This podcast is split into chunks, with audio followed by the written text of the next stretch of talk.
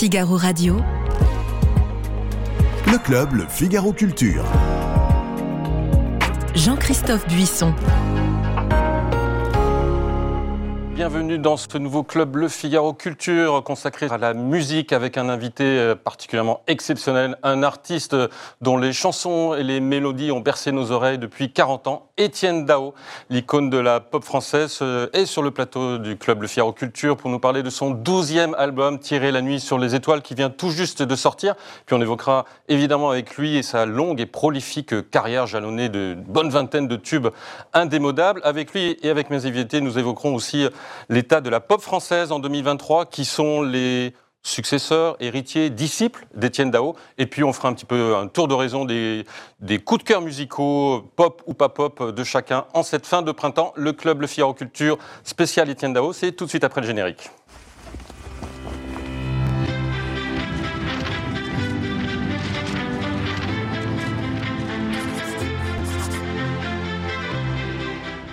Olivier Nuc, vous êtes le grand critique musical du Figaro et vous avez d'ailleurs consacré un très beau portrait d'Étienne Dao il y a quelques jours dans le Figaro. Pascaline Potvin, vous êtes chef de service culture, Madame Figaro et Étienne Dao, merci infiniment d'être sur ce plateau euh, pour présenter non pas votre 12e mais votre 14e album si on y ajoute Surf.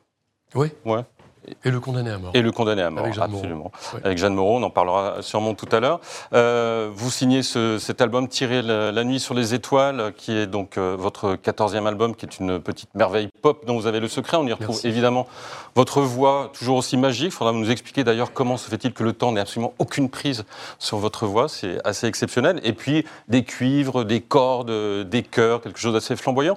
Et puis quelque chose de de remarquable à notre époque où on est un petit peu dans la consommation rapide, où la notion d'album n'existe plus vraiment. Vous avez vraiment fait un album, c'est-à-dire avec une thématique qui est l'amour, et puis un début, une fin, quelque chose de très cohérent, ce qui existe de moins en moins, puisqu'on a moins en moins de temps pour écouter des albums en entier. Là, on l'écoute en entier, et il y a une cohérence globale qui est tout à fait euh, appréciable. Euh, un petit peu comme un film, avec des séquences. Et je parle de film parce que le titre de l'album est référencé non pas à un film, mais à une histoire euh, d'acteur de cinéma. Oui, une anecdote. euh, J'ai j'ai vu un documentaire avec Ava Gardner, enfin sur Ava Gardner, et le documentaire, dans le documentaire, il y avait cette anecdote que quand elle a rencontré Frank Sinatra, quand, au début de leur, euh, de leur amour euh, torride et tumultueux, Et houleux, ils, sont, oui. ils sont partis dans le désert et ils ont tiré sur les étoiles. Donc euh, je trouvais que c'était très cinématographique comme, comme image. Et euh, voilà, ça fait partie des, des choses un peu folles qu'on peut faire quand on est dans, dans, voilà, dans le début d'une relation et qu'on a envie de séduire l'autre. Voilà. Je trouvais que c'était beau et donc voilà, j'ai noté ça dans un petit coin de cahier. J'ai attendu qu'il y ait la bonne musique pour, pour développer. Et puis c'est devenu le titre de l'album parce que je trouvais qu'il y avait un côté. euh, c'était un peu comme un titre de film Ouais. ou, de, ou de bouquin. Il y a, ça, ça- ça laisse des ouvertures en tout cas pour imaginer plein de choses. C'est vraiment le point de départ de l'album. C'est l'idée de l'album est venue à partir de cette euh, image, de cette idée. ou Oui, j'aime bien Ouais. avoir un titre, j'aime bien avoir une idée aussi de l'image et, euh, et une vague idée de, de ce que sera le son euh, global euh, du disque. C'est une intention de départ. J'ai- besoin d'avoir un cadre en fait pour avancer. Ça me permet de, de- de vraiment de rester dans une, dans une ligne en fait, même si euh, dans cette ligne, bien sûr, il y a des accidents, heureusement. C'est un cadre et puis aussi un, un lieu parce que pour euh, enregistrer un album, euh, il faut trouver le bon endroit, le bon studio. Et là, vous Oui, êtes- ça fait partie des, des ouais. ingrédients. euh, Il faut que ce soit disque. adapté à cette, à cette image, à cette idée. Oui, là c'était euh, deux studios à Paris. Euh, Motor Bass, qui est un studio euh, qui a une histoire pour moi et qui a une histoire dans l'absolu. Euh, vu que mes premiers disques ont été mixés là-bas, donc il y avait- comme un espèce de, re- De retour de retour, ouais, comme une boucle. Il y a un studio à Saint-Malo chez euh, ce groupe qui s'appelle Unloved qui est un groupe euh, de Los Angeles et qui s'est installé à Saint-Malo et que vraiment pour lequel j'ai une admiration folle. Et donc, comme j'avais envie de travailler avec eux, donc il y a un bout qui est enregistré à Saint-Malo et puis aussi à Londres dans ce studio euh, Abbey Road qui est mythique. euh, et qui sonne euh, divinement parce qu'on a enregistré tous les orchestres là-bas. C'est un- Vraiment, c'est un album de luxe Ouais. avec beaucoup, beaucoup d'interventions et un album organique. Vraiment, tout est joué. Et puis il y a des cuivres, des chœurs, un grand orchestre. Vraiment, un album un peu comme avant. Un album vraiment classique, mais c'est aussi l'envie de, de faire plaisir aux gens qui aiment mon travail et de leur donner vraiment le, le mieux, euh, le meilleur possible, hein, le plus, euh, le plus beau possible. Oui, parce que vous parlez de boucle, mais euh, Saint-Malo, c'est aussi une forme de boucle, parce que quand Ah vous oui. habitiez Rennes, vous alliez faire la fête, j'imagine, à Saint-Malo, comme, comme Oui, tous puis les Rennais. vacances quand j'étais enfant, puisqu'en fait je suis de Rennes, d'adoption, mais je suis arrivé à Rennes à l'âge de 8 ans. Et, et donc c'était l'endroit où je passais mes vacances d'été, d'été, et puis euh, on finissait bien sûr toutes les soirées un peu arrosées. Et donc euh, Et il y en a eu. il y en a eu beaucoup, bien sûr. Et puis, euh, et puis c'est un lieu qui est très fort, qui est très, euh, qui est très puissant. tous, tous ces lieux avec des, des- avec des intempéries, comme ces marées absolument incroyables, avec des vagues. c'est très, c'est très fort. Moi, Et c'est ce lieu qui faisait, la, qui faisait la jonction avec Tirer la nuit sur les étoiles aussi? Les deux fonctionnaient ensemble? Oui. Enfin, pour moi, Ouais, ouais. Euh, Olivier, lorsqu'on a parlé de l'album d'Étienne Dao, vous- aviez exactement le même adjectif en disant c'est un album, euh, c'est un enregistrement luxueux, c'est une production luxueuse. Ça, fait plaisir, c'est vrai, en France aujourd'hui, euh, on dit toujours les albums n'existent plus, on peut plus raconter d'histoire. Là, c'est vraiment du cinémascope. Et ce que j'aime particulièrement dans ce disque, c'est qu'effectivement, il a, il a un côté très d'aujourd'hui et très une ambition d'aujourd'hui. Et qu'en même temps, pour les familiers d'Étienne, il y a des, références à des albums euh, précédents. Il y a un jeu de miroir et d'écho comme ça qui est très, très agréable par rapport à, Eden, euh, par exemple, qui est un des, un des grands disques. Il y a La Note et La Notée pour le côté breton. Et puis euh, Corps et Armes aussi, que j'aimais beaucoup. pour les. C'est vrai que là, les balades et les balades avec des cordes sont en majesté sur ce disque. Il y a quand même quatre ou cinq chansons sur cet album qui sont des classiques instantanés, qu'on a l'impression d'avoir déjà entendues. Donc, ce disque sont des chansons qui font déjà partie du répertoire. Et ça, c'est très fort, surtout au sein, effectivement, d'une dramaturgie d'album, comme on le disait, d'arriver à avoir une cohérence et des morceaux qui, qui ressortent en même temps. C'est vraiment une alchimie. Ça, je pense que c'est effectivement 40 ans de, de recherche et de travail. Comment, bien comment, fait de venir. comment vous définiriez ça, Étienne, cette, euh, cette Ah. faculté à trouver des morceaux forts et en même temps à les inscrire dans un récit? C'est difficile d'expliquer l'inexplicable, en fait. Mm, mm. Un album, ça se fait comme, comme quelque chose qui, qui sort de vous, qui est une espèce d'éruption euh, de, de choses qu'on accumule pendant les années où on n'écrit pas, qui sont euh, les rencontres, euh, les coups de cœur, les, les lieux, Les voyages, ouais. les voyages. C'est c'est la vie, euh, ce qui vous bouleverse, ce que vous voyez à la télé, qui vous touche, l'état du monde. Enfin, c'est c'est un condensé de tout ça qui finit par devenir des chansons. C'est la transformation de tout ça au bout d'un moment. Alors, quand vous disiez que c'était un, al- un album euh, comme avant, oui, c'est vrai, parce que je suis toujours un, un acheteur de vinyle. Et donc, euh, dans un vinyle, on change de face. Euh, Il y a un ordre. On essaie d'attraper les gens avec le premier titre et les amener jusqu'au bout. Et l'ordre est toujours très important dans un album, euh, pour moi en tout cas. Même si aujourd'hui, on a la possibilité de consommer euh, la musique de mille façons différentes, c'est bien. On continue quand même et qu'il y ait cette, cette espèce d'explosion du vinyle qui prouve que les gens ont besoin d'avoir cette rela- relation avec l'objet, euh, qui est une relation charnelle. Enfin, pour moi, j'ai une passion pour, la musique et, pour, les vinyles notamment, toujours.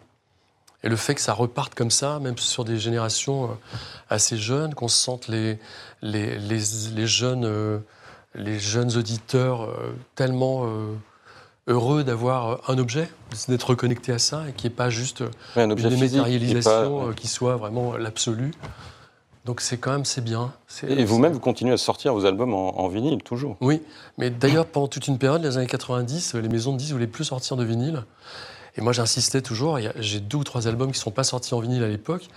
Pour moi, ce pas des vrais disques. Ouais. Et donc là, ils sont ressortis en vinyle euh, les dernières années. Donc vraiment, là, je me suis dit, ah non, ce sont de vrais albums. Discographie C'est complète con, hein, mais- en vinyle.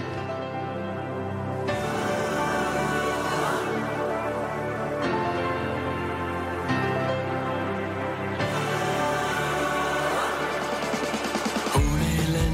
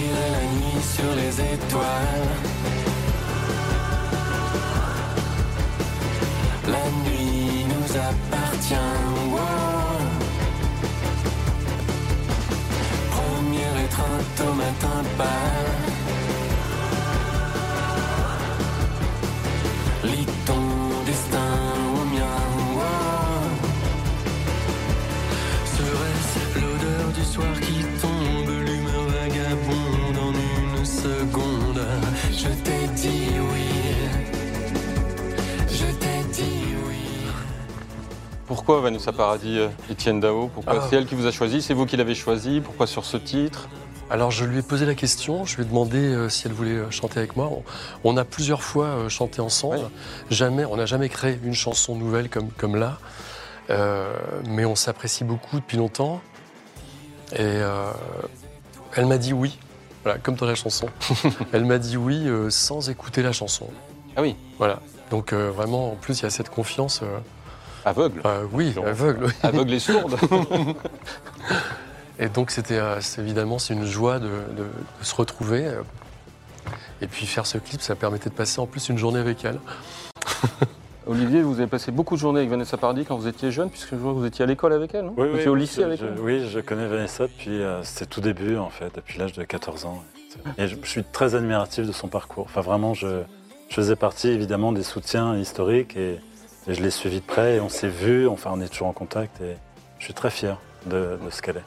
Vous avez souvent signé des duos euh, avec des, des- des interprètes femmes. Oui. Qu'est-ce qui, vous attire dans cette idée-là? C'est un besoin C'est des Il morceaux qui ne pourraient pas être faits sans une femme? Une chose un peu complémentaire, il y a aussi quelques, quelques hommes, euh, et Oui. pas des moindres, parce qu'il y a Jacques Dutronc, bien euh. Bachung, euh, Dominica, euh, Daniel Darc, enfin il y en a beaucoup. hein. Mais c'est vrai que les figures féminines sont peut-être plus marquantes. Peut-être. Parce que leur voix se complète mieux avec la vôtre ou? Peut-être, oui. Peut-être, ouais. Je n'ai pas la réponse. Parce Je vais chercher. Si- En, en voyant le clip avec Vanessa Paradis, moi, en fait, le- votre, euh, votre album, cette chanson m'a fait penser à une, une chanson justement de Vanessa Paradis, de l'album qu'elle a enregistré avec euh, Lenny Kravitz. en- Ah, Voilà, dans les, au début des années 90, il y a une chanson qui s'appelait Natural High, qui ah, définit, cette chanson. voilà, qui définit cet état d'être en high naturel, c'est-à-dire d'être- de- cette capacité à planer, à être heureux sans avoir besoin de substances euh, plus ou moins illicites. Et c'est ce que j'ai aimé dans votre album, c'est qu'il, pour moi, il participe de cet état-là. Comme l'a dit Olivier, c'est un album luxueux, je dirais même luxuriant, gourmand et vorace. C'est un album qui parle beaucoup de désir. Et conserver autant et parler aussi bien de désir et de la force et de Merci. la flamme de ce désir. Vous parliez des marées, de la force des marées bretonnes. Je pense qu'on c'est un peu du même, euh, du même esprit. Euh, ça, donne cette impression, voilà, ce natural high dans lequel cet album est, dans lequel vous avez été euh, au fil des albums. Pas toujours, bien sûr, il y a eu des périodes de haut, de bas, mais cet état-là, vous savez très très bien le définir. Et je me demandais euh, si, ça se musclait, si ça se- s'exerçait comme un muscle, de garder le désir intact, de garder le natural high intact, si ça se travaillait, si vous, comment vous arriviez à y accéder, ou si ça venait à vous naturellement. Ah. Euh, je suis un, grand amoureux de musique. Je crois que la, chose qui me définit le mieux, c'est que je suis un fan de musique. Et que c'est ça qui maintient. euh, euh, enfin bon, dans, mon travail, hein, bien sûr. Après, le désir, c'est plein de choses. Mais je crois que je suis. voilà, j'aime la vie. J'aime vraiment la vie. Je suis dans la vie. je suis fasciné par la vie, en fait. Et, j'essaie de retranscrire ça. Euh, donc j'aime l'intensité, euh, j'aime la passion, j'aime pas l'eau tiède. Et je crois que c'est ça qui me, qui me porte, en fait, qui me, qui me fait vraiment euh, avancer, qui me donne envie d'écrire, qui me donne envie de monter sur scène, de faire des disques. C'est comme une espèce de force que je peux même pas maîtriser. Je crois que c'est une vocation, je suis fait pour ça, quoi. Mon corps, ma tête, je le, je le dis, enfin, je répète souvent les mêmes choses, hein, mais parce que les choses ne changent pas comme ça. Euh, mon corps et ma tête sont fabriqués, enfin sont faits pour fabriquer des chansons. C'est une vraie, vraie vocation. Je suis pas peu- vraiment, je me suis pas trompé, quoi. C'est des ça. chansons pour vous et pour, et pour les autres, parce que justement, dans, dans les périodes entre deux albums que vous signez, vous ne Oui. restez pas à attendre que l'inspiration vous Non. tombe dessus. Souvent, vous écrivez, comme euh, avec Jane Birkin euh, récemment, c'est ça, c'est c'est cette passion pour la musique qui, qui vous guide. euh, Oui, et puis, euh, puis les rencontres aussi. En Ouais. fait, on s'appelle. Euh, c'est vrai que j'ai la chance d'avoir pu travailler avec plein d'artistes d'exception. la, la dernière en date, c'est- vrai que c'est Jane Birkin, pour, et, et- et d'amener une pièce de théâtre qu'elle avait écrite il y a 20, qu'elle avait écrite il y a 20 ans, et, et de la mettre en musique, de la tronçonner et d'en faire des chansons. C'est un exercice très particulier. Et puis aussi de, de mettre en musique et en chanson des, des drames personnels qui sont tellement puissants. Comment transformer ça aussi? Et euh, c'était euh, c'était un moment euh, très très fort, vraiment. Et puis j'aime travailler avec les autres aussi, parce que d'abord j'aime bien être dans l'ombre parfois. Après avoir été dans la lumière pendant un an ou deux, avec un album et une, des longues tournées, Tournée, ouais. j'ai besoin de l'ombre. J'ai besoin de l'ombre. La lumière me brûle en fait, parfois.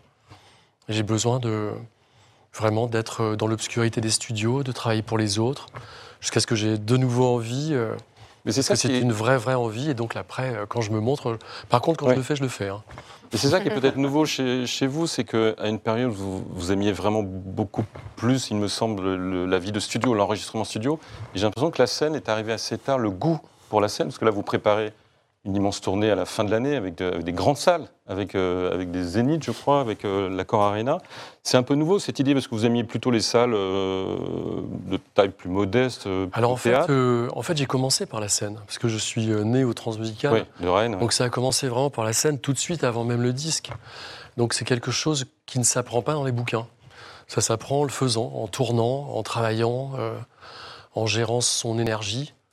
Euh, c'est très spécial d'être sur scène en fait. C'est-à-dire qu'au bout d'un moment, le corps comprend l'énergie qu'il faut euh, pour traverser un show.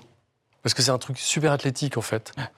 C'est euh, quand vous avez, je sais pas, vous partez pendant six mois, un an, que vous jouez quasiment tous les soirs, avec la route le matin. C'est beaucoup de soi. hein. Donc c'est un truc hyper athlétique. Il faut vraiment en avoir tout le talon. Faut, avoir, faut que son corps vraiment tienne, tienne bien, bien le coup. Mhm. Olivier? Non, moi j'admire, j'admire effectivement euh, chez vous cette capacité à avoir eu cette longue carrière et en même temps à toujours créer la surprise et à jamais être euh, euh, fiché dans une case. C'est-à-dire qu'on attend avec impatience le nouvel album de Dao parce qu'on ne sait jamais vraiment de quoi il va retourner. Et je trouve que c'est bien par rapport à d'autres chanteurs très installés dont on connaît un peu à l'avance ce qui va se passer. Cette surprise-là, j'imagine qu'elle fait du bien aussi à soi-même en premier parce que ça maintient en éveil probablement de ne pas savoir ce qu'on va faire dans, dans un an ou deux. Oui, c'est vrai. C'est vrai que j'essaie de faire des albums à chaque fois très différents, même si la trame et la ligne euh, est la même, parce que c'est moi. Donc, euh, bon, c'est vrai qu'on trempe toujours sa plume dans, dans ce- dans ce qu'on est euh, au plus profond de soi. hein. On ne change pas. On essaie d'améliorer juste, de maturer euh, le mieux possible. Ça vous impressionne de savoir que les, de- depuis 40 ans, en fait, euh, tous les, les, les morceaux que vous avez écrits, enfin, je disais une bonne vingtaine euh, facilement, ont comme ça été comme des marqueurs dans la vie de, de centaines de milliers de Français. C'est- Ça, c'est- c'est, ça, c'est de la magie. euh. Ouais.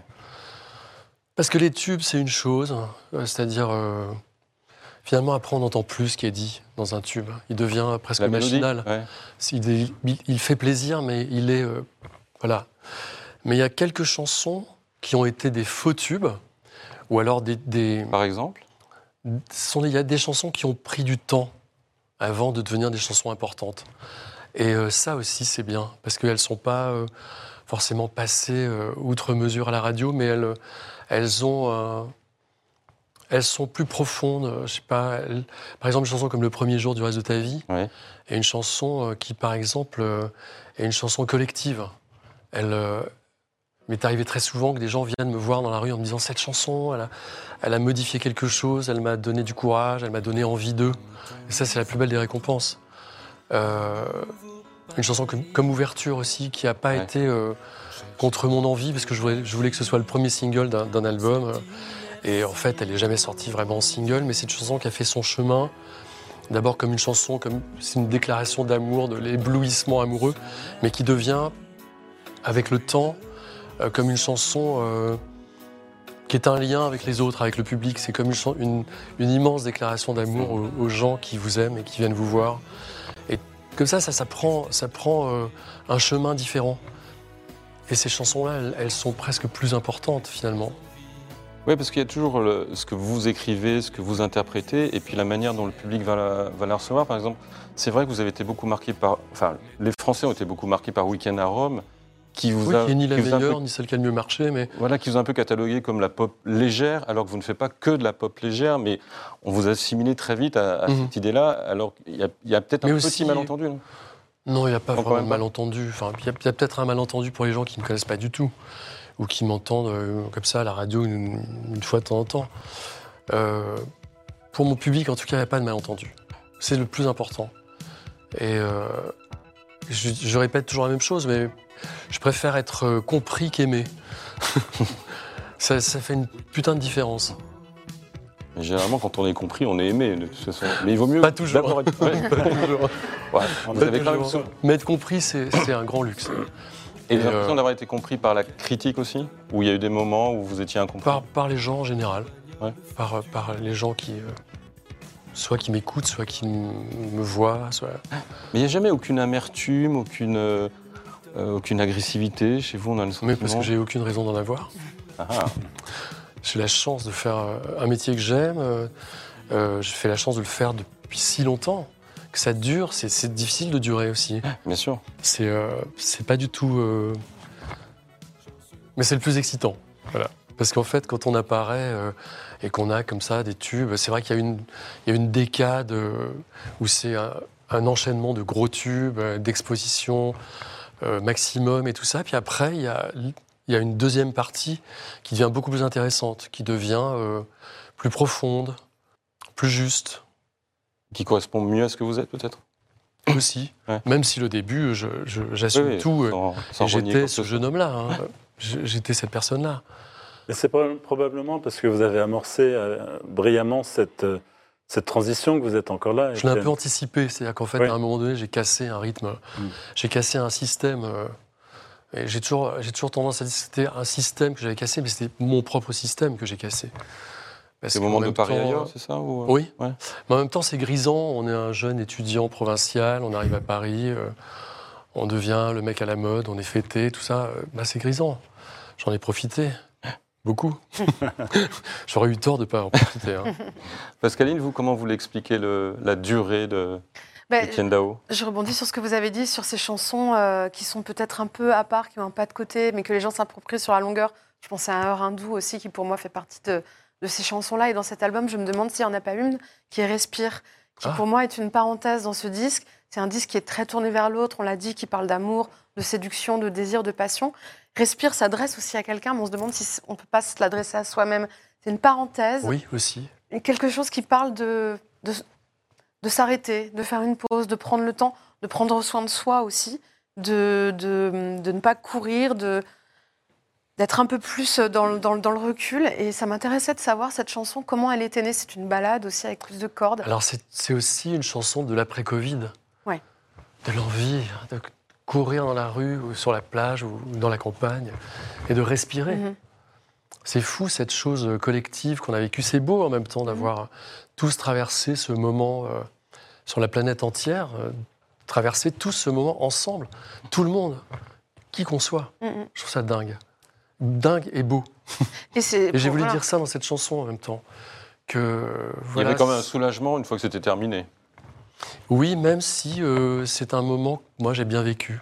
Parce qu'il correspondait à un moment où enfin, j'avais eu une activité un peu, euh, un, un peu intense et j'avais besoin de, justement de Poser. me poser. Ouais. Et euh, j'ai terminé une tournée et une semaine après, il a fallu euh, s'enfermer.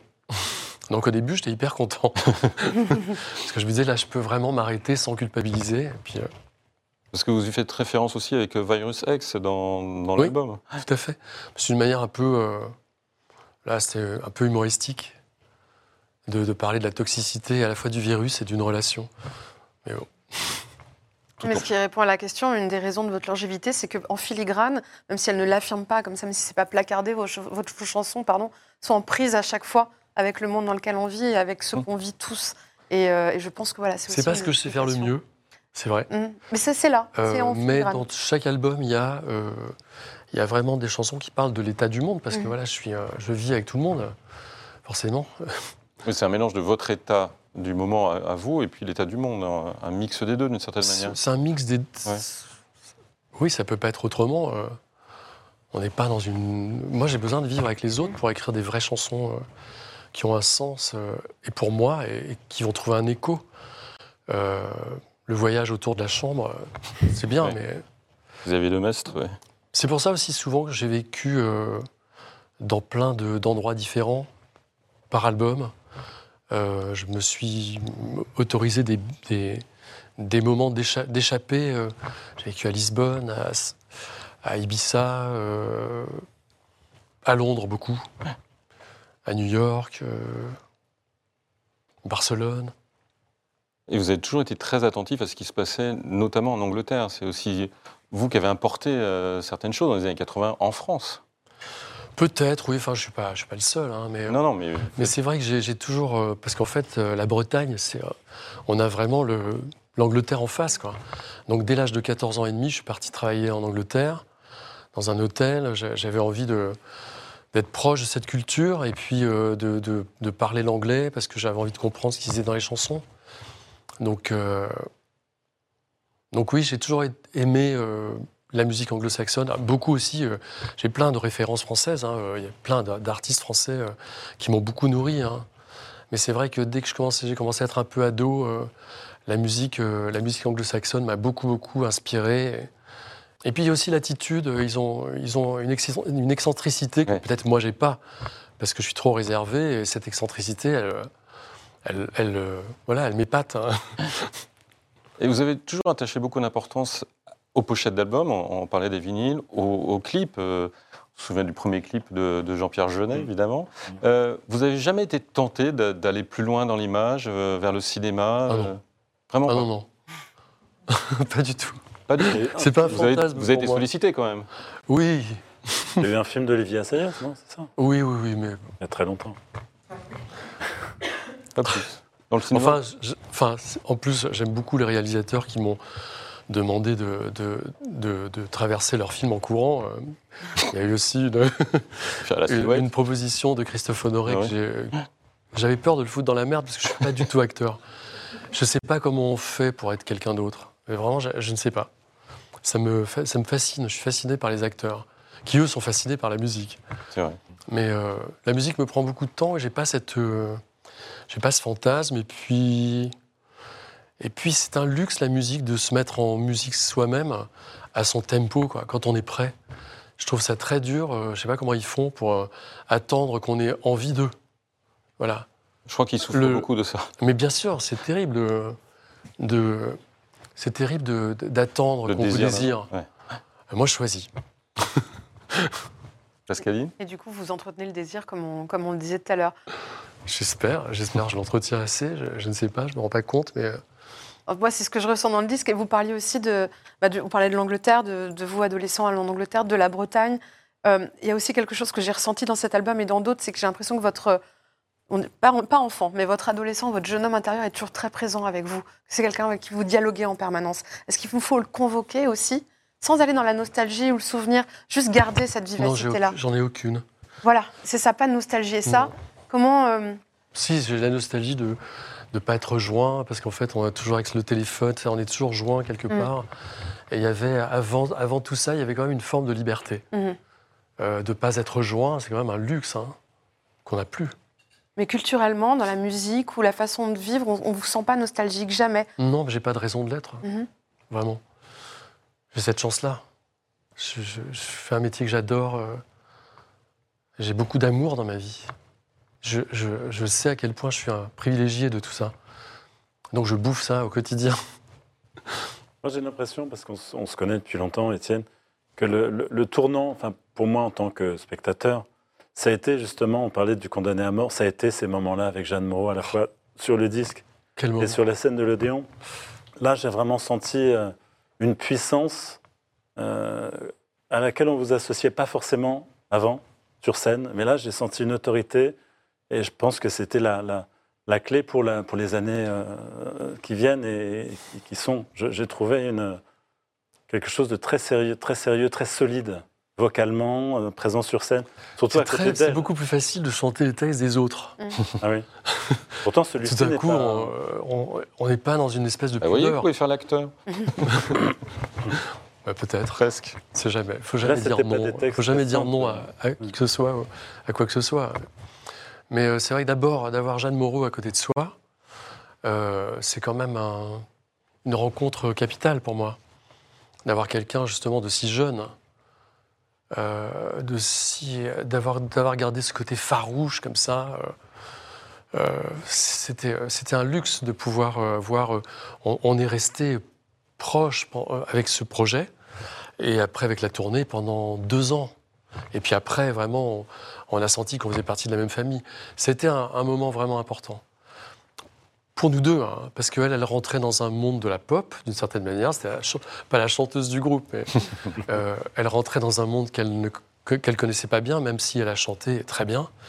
Et moi, je rentrais dans le milieu du théâtre, euh, où parfois on me regardait un peu, euh, genre, qu'est-ce qu'il vient foutre ici Et justement quand on a fait, quand on a joué à Avignon, je me souviens de la personne qui organise. Alors, je ne sais plus qui c'est. hein. Il m'a pris par le bras comme ça avant de monter sur scène. C'est quand même, euh, quand même un spectacle très puissant, très fort et qui peut générer de l'inquiétude avant de monter sur scène. De l'excitation et de l'inquiétude parce que pas de prompteur, un texte fort, d'avoir Jeanne à côté de moi. Et il m'a dit, euh, vous savez, euh, euh, le public peut se manifester avec beaucoup d'hostilité. Merci beaucoup. Ce qui ne fut pas le cas, bien sûr. Non, c'était magnifique, vraiment. Vous avez parlé de la pop. Au- Aujourd'hui, euh, vous avez toujours travaillé, vous êtes toujours euh, échiné à travailler avec des, des jeunes compositeurs, interprètes qui, qui débutaient. Et là encore, sur cet album, il y a le nom de, de Yann Wagner qui apparaît. Pour vous, aujourd'hui, est-ce qu'il y a, vous avez le sentiment que dans les 80-90, la pop française, entre autres grâce à vous, a pris son élan Et puis c'est un petit peu effiloché, est en train de, de revenir avec des, des jeunes comme Yann Wagner? Et si Alors, c'est oui, pas comment que vous grâce à moi. On, on est, il y a beaucoup euh, dans les années 80, ça a été très très euh, euh, foisonnant. Oui, bien sûr. Euh, Il y, a- il y a beaucoup de gens qui ont fabriqué des choses. Je pense à Rita Mitsuko, euh, au- à Taxi Girl. Enfin, il y, a- il y a quand même. il y a- et puis d'autres. hein, euh, enfin, on a tous contribué à, à faire une, une vague Mhm. très française qui s'était, euh, qui avait, qui avait, qui avait, euh, absorbé la musique anglo-saxonne, mais avec, une, avec, avec du français. Et le français, qui est une langue merveilleuse, Dieu sait qu'elle est compliquée à manier euh, dans la musique pop, en fait, parce que c'est pas du tout les mêmes appuis. Mais c'était, c'était vraiment un challenge de pouvoir y arriver. Après, dans les années 90, milieu des années 90, il y a eu le, le rap est arrivé. Mhm. Il a changé beaucoup de choses, euh, euh, notamment dans la manière dont les médias ont fait une es- un espace euh, euh, énorme. Même aujourd'hui, euh, on, on parle de diversité, mais en fait, finalement, il n'y en a pas beaucoup. La pop est un petit peu la, la, la- la cousine, euh, la cousine pauvre. Ouais.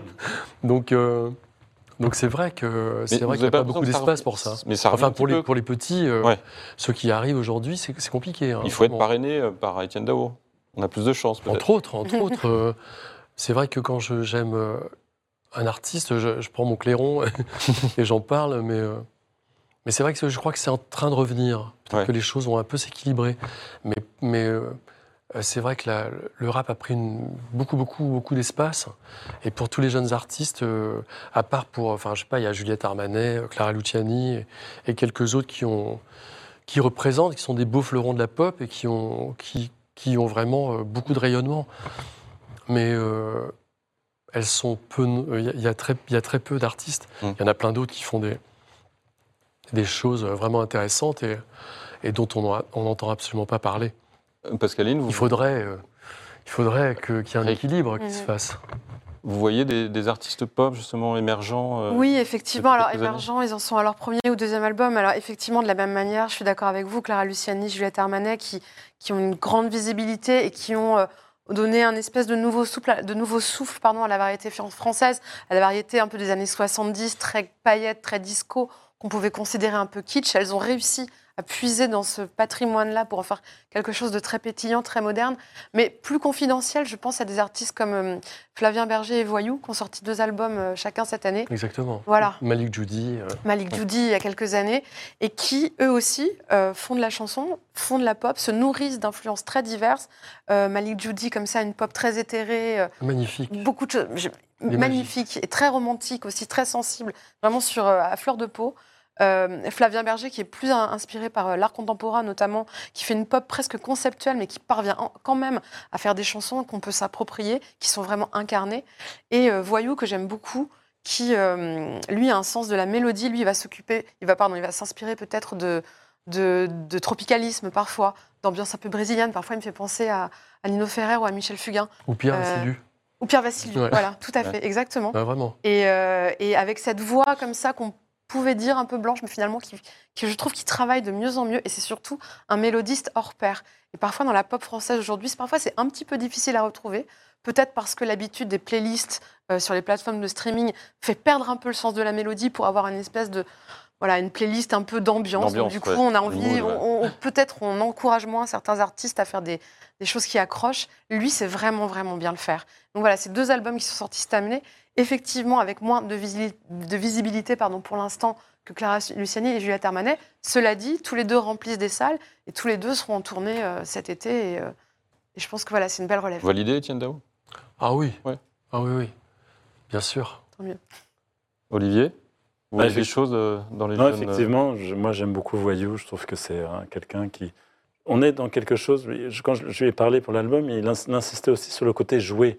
Mm. Il dit tout est joué sur ce disque. C'est vrai qu'aujourd'hui, euh, tout est un peu formaté par des programmations qui se ressemblent des choses comme ça. Et, et lui, en plus, il essaye d'apprendre à jouer un nouvel instrument à chaque disque. Je trouve ça assez fort. Et d'en jouer, évidemment, dessus. Donc oui, il fait partie des gens euh, vraiment à surveiller. Le côté Vassiliou, ouais, Mm. c'est très juste. ouais. Isao de Sagazan, par exemple, on peut la. Et oui, Zao de Sagazan, alors, un autre registre, mais c'est vrai que cette. euh, euh, on va- pas dire bretonne pour ne pas froisser les gens de Loire-Atlantique, puisqu'elle a de Saint-Nazaire et on sait que ça peut être euh, délicat, ce Oui, débat-là. attention. hein. Voilà, je sais. c'est très très délicat.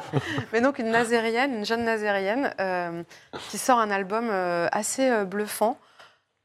On, on parle, quand on l'écoute, il y a des gens qui parlent de Jacques Brel, de Stromae euh, évidemment, mais aussi qui, est beaucoup, qui, c'est une- qui se nourrit à la techno, euh, à la techno berlinoise aussi.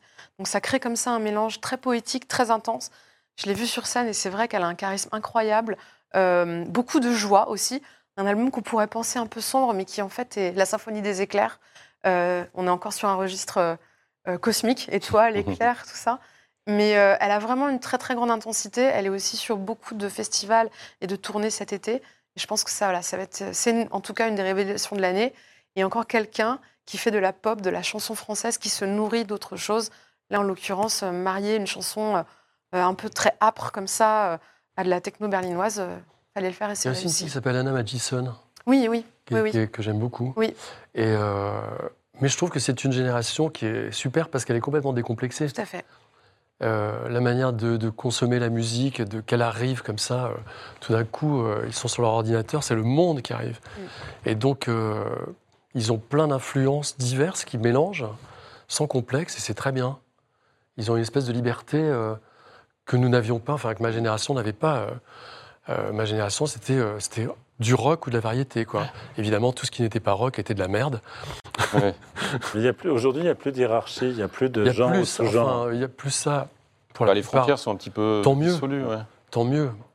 Pour moi, à l'époque, euh, qui suis très éclectique, j'aime plein de choses parce que j'ai été nourri euh, au yéyé. Enfin, j'adorais euh, tout ce que j'ent- j'entendais à la radio euh, et, et plus tard un peu à la, à la- la musique anglo-saxonne, mais tout ce qui était euh, Françoise Hardy, Jacques Dutronc, euh, Johnny Sylvie, euh, tout ça, Paul Naref, euh, tout ça, c'était vraiment. euh, J'adorais ça, quoi. C'est ça qui m'a qui m'a for- formé l'oreille.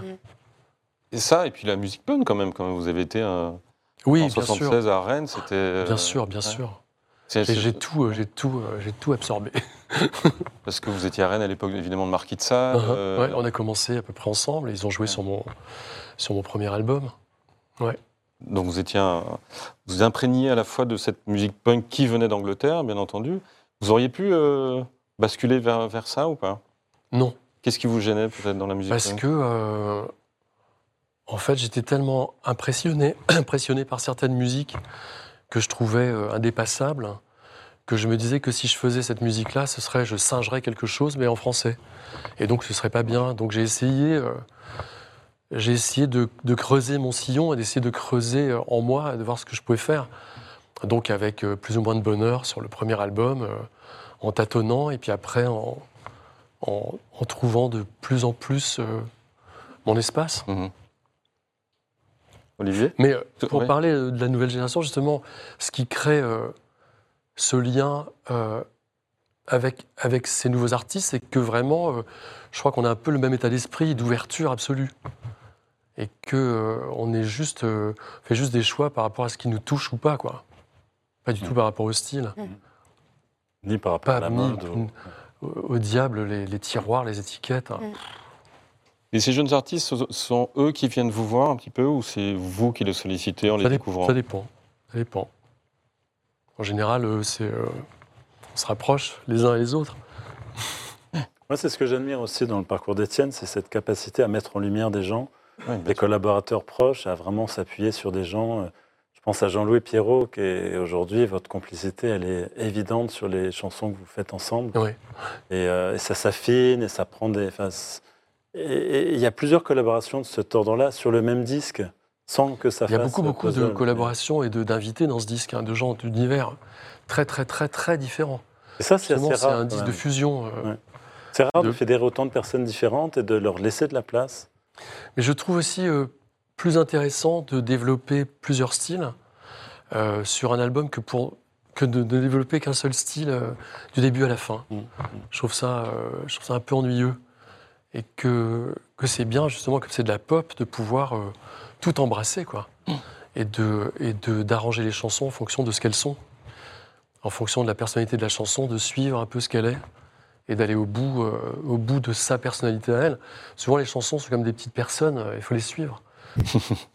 Jean-Louis Pierrot, qui donc joue sur le piano de John Lennon, j'imagine, euh, quand Exactement. il enregistre à Ouais. Road. Ouais, ouais. Ça doit faire euh, Bah, sensation. moi, je suis étrange. pas, je suis pas un, un fou des Beatles. hein. Enfin, j'adore ça, bien sûr, mais euh, j'étais plutôt Beach Boys, Velvet Underground Ouais. et tout ça. C'était vraiment, euh, j'avais, j'avais d'autres, il y a d'autres choses qui m'ont touché quand j'étais adolescent.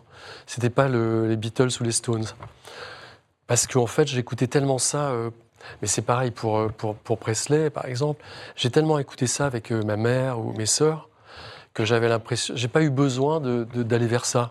C'était comme si c'était induit, c'était tellement familier que j'ai maintenu ça à distance. Ouais. Puis il fallait Je découvrir découvre ça chose. maintenant, je Ouais. réécoute Elvis Presley maintenant, je me dis, mais, oh, mais c'est fantastique, quelle voix, quel charisme, quel, quel génie. Quoi. Mm. Mais c'est maintenant seulement que je m'en je m'en aperçois, pas avant. Pas un tout petit peu de mélancolie, pas de nostalgie, mais de mélancolie quand vous évoquez justement ces, ces années-là où vous découvrez la musique, vous avez envie de. Non, Vraiment pas. non. Parce que Non, parce qu'en fait, je Ouais. peux, voilà, euh, si j'ai envie d'écouter euh, un disque de, je sais pas, de, de Barbara, ou, je peux l'écouter aujourd'hui, j'ai le même plaisir. Ouais. Donc, euh, c'est pas, je me dis pas, tiens, c'est un truc du passé. euh, quand, on, quand on a des émotions euh, qui sont fortes avec un disque, euh, on les réactualise tout le temps en le réécoutant. Moi, je vous... Non Oui, si. Ça vous- vous fait pas ça? Si, si, si, si, il y a des disques comme ça qui sont immortels et qu'on qu'on perd jamais, ou des chansons. Et vous parliez tout à l'heure de suivre les chansons comme des petites personnes, Ah oui. et c'est aussi de les suivre en groupe. On, on parlait de Jean-Louis Pirot et de toute cette jeune génération de laquelle vous vous accompagnez. Et euh, j'ai le sentiment que vous êtes un artiste qui aime la, la cohésion de groupe, qui a besoin de s'entourer, qui aime aussi l'esprit, Ah oui. cet esprit d'équipe. J'ai eu la chance de vous suivre une fois en tournée pour un reportage, et, euh, et j'ai senti ça. Euh, le fait d'être en groupe, le, le plaisir de la tournée passait aussi par cela. Oui, parce en qu'en fait, on ne voit groupe. finalement que les gens avec lesquels on travaille. Mhm, Et euh, donc, autant s'accompagner de gens qu'on aime. mhm. Et ça fait partie du plaisir. C'est un, un- je sens qu'on sent que c'est un vrai plaisir. Ouais, voilà. Voilà. Ouais. Parce qu'en fait, on vit ensemble. On Mhm. part euh, pendant six mois, pendant un an. On, on est dans un tourbus. euh, Vous vous rendez compte euh, Sept hommes dans un tourbus. on, a Et en intérêt de- on a studio. intérêt d'être amis. hein. Et en studio aussi, j'imagine, parce que le studio aussi, c'est une expérience intense euh, sur le long terme, une course d'endurance parfois, j'imagine. Donc, Oui, oui. mhm. vous n'êtes pas un artiste solitaire, Disons, ou disons que je suis un solitaire accompagné. C'est ça. Là, vous commencez déjà à vous préparer pour la, pour la tournée de la fin d'année. Vous avez déjà ça en tête ou vous êtes vraiment sur la sortie de l'album euh, Pour l'instant, c'est la sortie de l'album, Ouais. parce que ça a été vraiment beaucoup, beaucoup de, de promos et de préparation. Euh, tout s'est enchaîné euh, très, très, très vite. Euh, euh, L'album de Jane, euh, le mien, euh, euh, des collaborations euh, pour les vêtements Saint-James, un bouquin, euh, euh, la promo tout de suite. Tout d'un coup, tout s'enchaîne. Ça, C'est des tsunamis. euh, et, et Mais là, je vais faire de l'es- de l'espace et de la place parce que ça, euh, j'ai besoin, j'ai ouais. besoin de, de, de- de savoir ce que je vais faire. Euh, parce qu'autrement, ça m'angoisse. On vend des tickets et je ne sais pas du tout ce que je vais faire. c'est horrible comme sensation. Et donc, pour la première fois à Paris, euh, l'Accor Arena, qui est cette, Oui, cette salle de 20 000 places, ouais. Mais j'ai Ah. fait des grandes salles comme ça. J'ai fait des patinoires. J'ai déjà fait des grands espaces comme ça. C'est très bien. J'adore le- l'énergie de ça. Et puis quand je fais des, des festivals, des fois je joue devant Ouais. 40 000 personnes. C'est euh, c'est grisant. Mais euh, c'est vrai que depuis quelques années, je, je préférais les théâtres, Ouais. l'Olympia, les Yale, parce que en tant que, que, que spectateur, euh, voilà, j'aime bien, j'aime bien ces endroits parce Mm. que ce sont des music halls en fait. Mais euh, mon producteur de spectacle m'a contaminé avec ça. Il faut faire des grandes salles et ça. Je me suis dit bon, je suis allé voir Aurel San, j'ai adoré son spectacle. Je me suis dit mais À l'Accor Arena? Oui. Ouais. Et je me suis dit, ben euh, voilà, c'est- très excitant de fa- de- d'avoir un, un projet comme ça. C'est un challenge supplémentaire. Et, euh, et les challenges, ben, j'aime bien. Voilà. Donc je vais y aller et ça va être super. Mais oui, nous irons Et aussi. on ira Bah aussi. En plus, vous allez souvent à l'Accor Arena en ce moment, Olivier j'y vais assez souvent. Et puis je me suis rendu compte que c'est une salle que les gens aiment beaucoup. En fait, ouais. En fait. C'est un peu le nouvel Olympia, finalement, toute proportion gardée. Non, mais Non, il y c'est a un un côté euh, passage obligé maintenant. Oui, oui, oui, tout à fait. Benjamin Biolay va y jouer pour la première fois cette année aussi. Enfin, il y a... C'est étonnant, je trouve que depuis qu'Aznavour y a chanté, c'est comme si c'était devenu un lieu de référence Ouais. de la chanson euh, Mhm. en français. C'est- assez curieux. Ah, moi, j'y étais Non, tout ça donne envie pour, euh, de, de- voilà, d'emmener les gens qui vous aiment et qui viennent vous voir Mm. depuis 20 ans à l'Olympia, euh, au plus, de les amener ailleurs, de les amener euh, faire une autre expérience avec vous. C'est bien. En plus, il y en aura d'autres. Il y aura des nouveaux euh, spectateurs après. Bon, après, euh, ça ne veut pas dire que je ne retournerai pas jouer euh, dans, des, dans des endroits euh, plus modestes. hein. Tout, est, euh, tout est source de plaisir. Allez, il nous reste cinq minutes, peut-être euh, quelques, quelques coups de cœur, euh, Pascaline, dans la, dans la production de cette fin de printemps. Ouais, de Pop cette- ou pas pop, hein, d'ailleurs. Euh, oui, alors moi, je, je pars pop toujours, mais plus dans, au Canada. Un des albums que j'ai beaucoup aimé ces derniers mois, c'est l'album de Feist, donc la musicienne canadienne, son sixième album, Multitude, qui est sorti mi-avril. Euh, c'est un album très très beau parce que elle revient à une structure assez épurée de, de, de- acoustique, enfin de folk en tout cas, avec cette guitare folk dont elle joue en virtuose avec beaucoup de puissance. C'est quelque chose qui me frappe beaucoup chez cet artiste. Toujours jouer cette guitare comme ça de manière euh, c'est un, viking qui manie cette guitare et euh, quand on voit le gabarit de la, de la personne, c'est c'est assez saisissant. C'est une Canadienne. C'est une Canadienne, voilà. Je- en tout cas, c'est une femme puissante et ça se voit quand elle joue de la guitare. Et toujours cette démultiplication des voix dont elle joue qui donne son titre à l'album, Multitude, et qui rejoint euh, ce, dont vous, ce, ce que vous disiez par rapport à l'après-Covid. Elle m'a expliqué, moi je l'ai interviewée, que toutes ces voix, elle s'en était rendue compte en- avec le Covid qu'elle faisait partie justement d'un grand tout. Qu'à ce moment-là même, Mm. on vivait tous la même chose. Bien sûr, on mange, on dort, on boit, mais là, il y avait vraiment une expérience commune. Et ça fait partie des sources d'inspiration de ce disque qui est à la fois très lyrique, très poétique et très joyeux aussi. Voilà, un, un beau disque pour se sentir euh, faire partie du monde. Multitude de Feist, Olivier. Moi, c'était un concert, et on, on se voit souvent au concert avec Étienne d'ailleurs, parce que c'est quelqu'un vrai. qui sort beaucoup. Et là, euh, je ne vous y ai pas vu, mais j'étais au concert d'Arctic Monkeys à, à l'Accor D'accord, Arena, justement. Et j'ai trouvé, alors je les suis depuis le début, et ils ont une dimension complètement nouvelle. C'est à la fois, c'est un groupe qui est très populaire auprès des, des jeunes filles maintenant. Et c'est assez réjouissant parce que euh, Alex Turner, aujourd'hui, c'est une espèce de Dutron, de dandy pop comme ça, avec le- les, les costumes bien taillés. Et en même temps, euh, l'énergie de rock, lui aussi, est dans une, en train de réussir une très belle synthèse, je trouve, entre justement le côté punk à l'arrache des débuts. Ah non, mais c'est un mélodiste et, exceptionnel. et les chansons Ouais. Il n'y a extraordinaires. pas que ça. Enfin, C'est-à-dire que vraiment, il fait des chansons euh, ouais, d'exception. Je pense qu'en Angleterre, maintenant, c'est vraiment le, le plus fort. c'est le patron. ouais. Notamment euh, ce- le disque qu'il avait fait avec euh, euh, Miles Kane. Euh, Last The Last Shadow Puppets. Puppets. Les mélodies sont vraiment incroyables. C'est arrangé avec des Ouais. cordes. Vraiment aussi, ça fait partie des. Euh, enfin, ils font des albums presque classiques. Ils On sont très inspirés par, Baccarat, David Walker, Bowie, euh, par euh, Scott Walker, par Jacques Brel. C'était Enfin, pas le cas au, au début quand ils sont arrivés Non, il, y a, non, non. il y a 15 ans. Non, non. quand oui, c'était plus énervé. ouais. ouais, Oui. Surtout, ils étaient- il y avait plein de groupes qui avaient à peu près le même niveau. Oui, Je me souviens, il y avait une vague. C'était la vague garage, ouais. Ils ont largement Ouais. pris. euh, Enfin, ce Non, sont les leaders il sait- Il, fait des mélodies très bien troussées. C'est rare.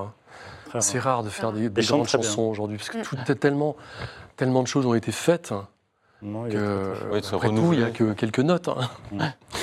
J'ai été bluffé par ce, ce concert, vraiment. Et en album, quelque chose.